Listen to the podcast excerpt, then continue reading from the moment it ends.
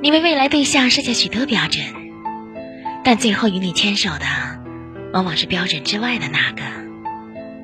遇见他时，那些长相、体重、有没有身骑白马、是不是才高八斗都不重要了，因为他不是你喜欢的那种人，却是你喜欢的那个人。喜欢情话吗？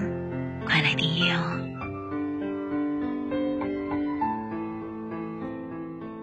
我们的微信公众号是“樱桃乐活英语”，等你来挑战哟。